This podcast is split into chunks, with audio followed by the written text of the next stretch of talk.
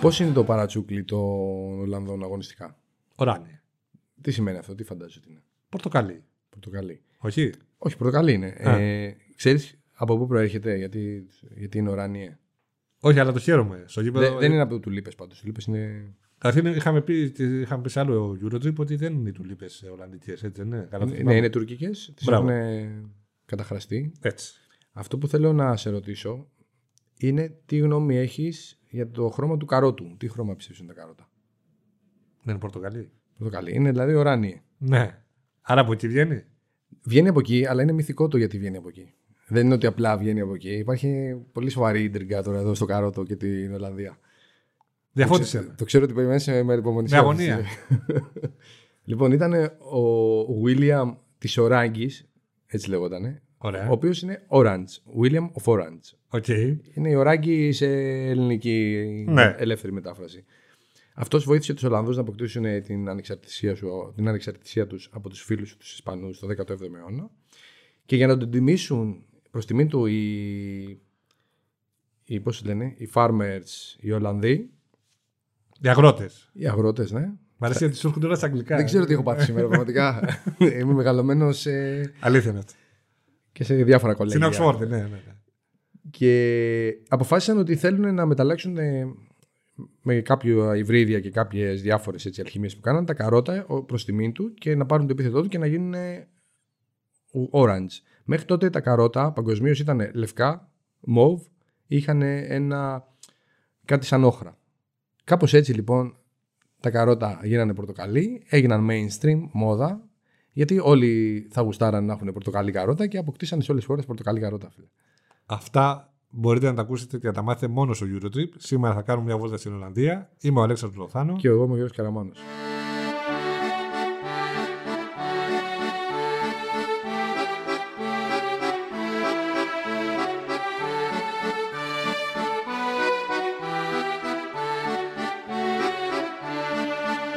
Λύσε μου μια απορία. Για πες. Στην εθνική ομάδα της Ολλανδίας, ποιος είναι προπονητής, ο Ντεμπούρ ή ο Ντεμπέρ; Καταρχάς δεν ξέρω αν είναι ο αμυντικός ή επιθετικός, όντως δεν το θυμάμαι αυτό. Όχι, είναι ο, είναι ο αμυντικός. Ο Φρανκ Ντεμπούρ είναι ο αμυντικός. Ο Ντεμπούρ είναι τότε, ο άλλος είναι ο Ντεμπέρ. Ο οποίος όμως δεν ξέρω αν θα βγάλει όλο το τουρνουά έτσι πώς έχει πάει. Είναι, θυμάσαι τι είχε πει ο Μουρίνιο κάποτε; Ναι, ε, νομίζω ότι τον είχε αποκαλέσει το χειρότερο προπονητή της Serie A Της Premier League. της Premier League. Όταν Στην, ήταν στην στην Crystal Palace. ιστορία της Premier League ever. Το είπε, βγήκε απλά συνέντευξη και είπε ο, ο Φρανκ Ντεμπούρ είναι ο χειρότερος προπονητής που έχει περάσει από την Premier League. Κοιτάξτε, Έτσι επειδή, απλά. επειδή είναι ο Μουρίνιο μπορεί να το Επειδή πει. παίζανε αντίπαλοι κιόλας. Ναι. Μπορεί να το πει, δεν έχει θέμα να κρυφτεί Μάλλον όντως, ε. φαίνεται όμως ότι και πολλοί συμπατριώτες του Ντεμπούρ έχουν την ίδια άποψη εκείνον. Στα φιλικά προετοιμασίας ε, ειπώθηκαν φράσεις όπως ότι έγινε βιασμός του Ολλανδικού ποδοσφαίρου γιατί ο Ντεμπούρ ε, εστιάζει πολύ στο αμυντικό κομμάτι. Δεν έχει. Μήπως μπερδευτήκαν, θέλανε τον επιθετικό, γιατί οι Ολλανδοί παίζουν επιθετικά. Έπρεπε να πάρουν τον Ναι, επιθετικό. αυτό είναι το θέμα. Ότι δεν ε, εφαρμόζει το παραδοσιακό 4-3-3 των Ολλανδών. Το πάει πιο αμυντικά. Η Ολλανδία ε, αμυντικά δεν την έχουμε μάθει. Ακόμα και στο Μουντιάλ με τον Φανχάλ που έπαιζε το 4-3-3-5-2 επιθετικό σχήμα ήταν. Άλλο αν μ, μπορείς να, μπορεί να έχει αλλάξει με την κλασική διάταξη που έχουμε μάθει τους Οράνι τόσα χρόνια. Αλλά ο τωρινός προπονητής είναι από την αρχή στο στόχαστρο και πολύ φοβάμαι Γιώργο, με βάση την εικόνα και το ταλέντο που νομίζω ότι λείπει από κάποιες θέσεις κομβικές στην Ολλανδία, ότι μπορεί να είναι και μεγάλη απογοήτευση του τουρνουά. Θυμίζω ότι το 18 δεν ήταν στο Μουντιάλ όπως ήταν και η Ιταλία. Αλλά ενώ η Ιταλία τη βλέπουμε και νομίζω ότι χαιρόμαστε με τον Μαντσίνη, την Ολλανδία πολύ φοβάμαι ότι μπορεί να μην τη δούμε για πολύ καιρό σε αυτή τη διοργάνωση. Δεν ξέρω ποια είναι η άποψή σου. Κοίταξε, ίσως να τη, να τη βοηθάει λίγο ο Όμιλος. Ναι. Έτσι. Νομίζω με Αυστρία, Ουκρανία και Βόρεια Μακεδονία στα χαρτιά είναι το φαβορή. ναι. Στα χαρτιά σίγουρα. Στην πράξη δεν ξέρω αν θα, θα επιβεβαιώσει αυτό τον τίτλο. Μ, Και ξεκινάει με δύο σημαντικά μείον. Από τη μία, βέβαια, ο Φαν Ντάικ, ο οποίος ήταν λογικό να μην ρισκάρει να παίξει στο Euro από τη στιγμή που είναι όλο τον χρόνο. Ουσιαστικά από τον Οκτώβριο είναι off και δεν είναι έτοιμος. Και λογικό είναι να ρίξει το βάρος στο να είναι έτοιμος για την επόμενη σεζόν για τη Liverpool. Και μια ακατανόητη απόφαση ε, που πήρε ο Ντεμπούρ για, τη, για την ε, εστία του. Ε, επειδή ο Γιάσπερ Σίλεσεν βρέθηκε θετικός στον κορονοϊό ε, πριν από λίγες μέρες, αλλά υπήρχε η δυνατότητα να, να αποθεραπευτεί και να μπορέσει να είναι παρόν στο, στο Euro. Ο Ντεμπούρ, ε, παρότι του είχε πει ότι θα τον υπολογίζει, τον έκοψε. Και τώρα θα πάει η Ολλανδία με βασικό είτε τον Σεκέλεμπουργκ είτε τον Κρούλ, δηλαδή 38 ή 32 ετών. Καλύτερα να το φύλακε, αλλά νομίζω όχι στο επίπεδο του Σίλεσεν. Νομίζω ότι σε όλη μου τη ζωή θυμάμαι την Ολλανδία. Δηλαδή πρέπει να ήταν ο Φαν Μπρόκελεν. Φαμπρόγγελε, βέβαια. Έτσι, ο Φαντεσάρ Έτσι. και μετά αυτοί οι δύο που λες, δηλαδή δεν θυμάμαι άλλον τερματοφύλακα. Ακόμα και ο Σίλεσεν, ας πούμε, είναι εξαφανισμένος ιστορικά μπροστά σε αυτούς. Νομίζω Σωστό. ότι σε κάθε τουρνό υπάρχουν αυτοί οι δύο. Ο Κρούλ, ο οποίος ήταν και ο πρωταγωνιστής για την απίθανη ε, απόφαση του Φανχάλ στο Μουντιάλ του 2014 που του έκανε αλλαγή πριν από τα πέναλτι έτσι, και έγινε ο ήρωας και δικαίω. με την Κωνσταντίνα. Δεν νομίζω ότι όμως μπορεί να στηριχτεί μια μεγάλη πορεία σε αυτούς τους δύο τερματοφύλακε, όπως δεν μπορεί να στηριχτεί και επιθετικά στον De Jong. Δεν έχουμε center for.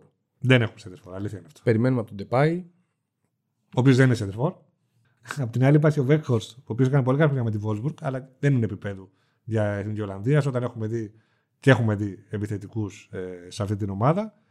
Ε, από εκεί πέρα δεν ξέρω. Νομίζω ότι περιμένουμε πιο πολύ από τα χαφ, αν μπορέσουν. Δηλαδή, αν λειτουργήσουν καλά τα χαφ, αν είναι δηλαδή καλά ο De Jong, αν ο Ντε Μπεκ βρει, βρει το καλό του εαυτό που δεν είδαμε στην ε, United, αν ο Βαϊνάλντουμ είναι ε, το πολυδύναμο που χρειάζεται η Ολλανδία, ίσως δούμε κάτι καλό από εκεί. Αλλά γενικά δεν, μου, δεν πρέπει να είναι αυτή η ομάδα και με στεναχωρεί αυτό γιατί ε, παραδοσιακά η Οράνη, όπως είπα και πριν, είναι μια ομάδα με, που σου δίνει χαρά, που ε, ψάχνει τον γκολ, που παίζει επιθετικά και ταυτόχρονα έχει τον κόσμο ο οποίος θα είναι παρόν στα, στα μάτια του, του Johan Cruyff Arena στο Άμστερνταμ, ε, που δίνει ένα ξεχωριστό χρώμα για να βλέπεις όλη την κερκίδα ε, βαμμένη στα, στα πορτοκάλι. Εγώ δεν τους πιστεύω γενικώς. Ακόμα και αν περάσω στον όμιλο, τους δίνω τα βάνη αυτό. Σίγουρα και στο παρελθόν, δηλαδή, αν εξαιρέσεις ότι πήγαν και το πήραν το, το, πήραν το 88 με την υπέροχη εκείνη η ομάδα. Τι την γκολάρα του Φαν Μπάστεν κόντρα στη Σοβιετική Οκ, Ένωση. ναι, έχουν βγει τέσσερις φορές τρίτη, δεν έχουν ξαναπαίξει καν τελικό. Δέκατη φορά πάνε σε Euro.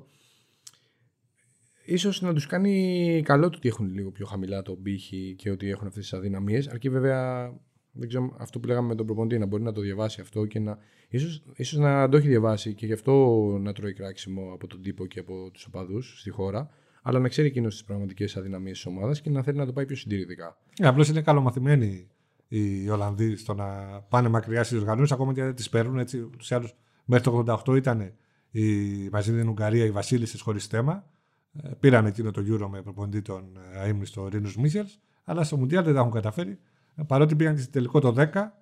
Ε, Μια ομάδα βέβαια, η οποία δεν έπαιζε και την, θυμίζω, τρο, τρομερή μπαλάρα. Έτσι, δηλαδή πιο πολύ ξύλο έπαιζε με τον Νάτζελ Ντεγιόνγκ και τον ε, Μάρκ Φαμπόμελ στη μεσαία γραμμή. Αλλά έφτασε μέχρι στο τελικό και βρέθηκε μια ανάσα από το να κατακτήσει εκείνον τον τρόπο.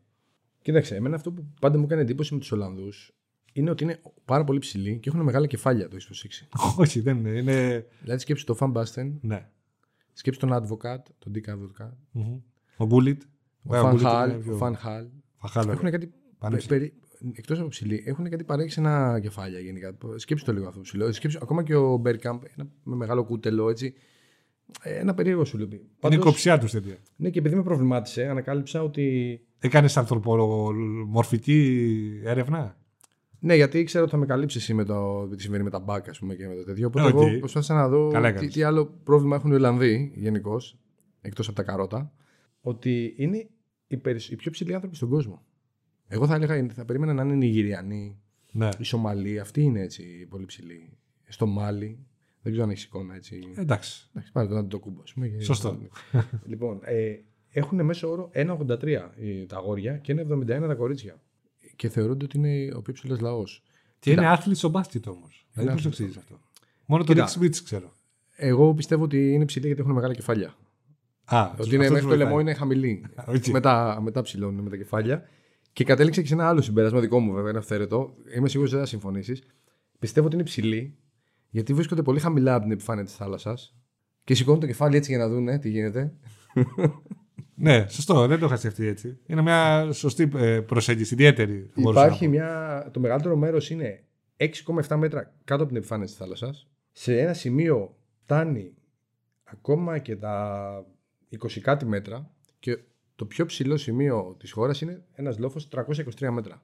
Πραγματικά πρέπει να είσαι αλπινιστής για να ανέβεις εκεί πάνω. Δεν ξέρω αν σα αρέσουν τα χειμερινά σπορ, δεν πας τέτοια. Εγώ πάντως του χαίρομαι τους ε, Ολλανδούς και έχω να πω και μια προσωπική εμπειρία. Επειδή έχουν, είναι τρομερά ε, έτσι, εξοικειωμένοι με το νερό. Έχω μπει σε ταξί λοιπόν ε, μια μέρα βροχερή στο Άμστερνταμ. Γιατί έχεις πάει, εννοείται, Ολλανδία; Εννοείται. Και είναι γεμάτο γεμάτο νερό ο, ο δρόμος. Ο δρόμος γεμάτος νερό, δηλαδή είναι κάτι συγκλονιστικό. Και ο οδηγός τρέχει με Μπορώ να σου πάνω. πω ότι συμβαίνει και στη Νέα Ιωνία αυτό όταν βρέχει, να ξέρεις. Εννοείται αυτό. Τρέχει λοιπόν με πάνω από 120 χιλιόμετρα την ώρα ο, ο ταξιτζής. Τα νερά ανοίγουν όπως το Μωυσή. Έτσι, θα την, ε, Πριν θα- ακουμπήσει το αμάξι. Ναι, Πριν. όχι, μέσα αμάξι. Α. Μέσα στο αμάξι. Αλλά ο ίδιος είναι μια χαρά. Εγώ είμαι κολλημένος στο πίσω κάθισμα, λέω εδώ θα αφήσω το- τα κόκαλά μου.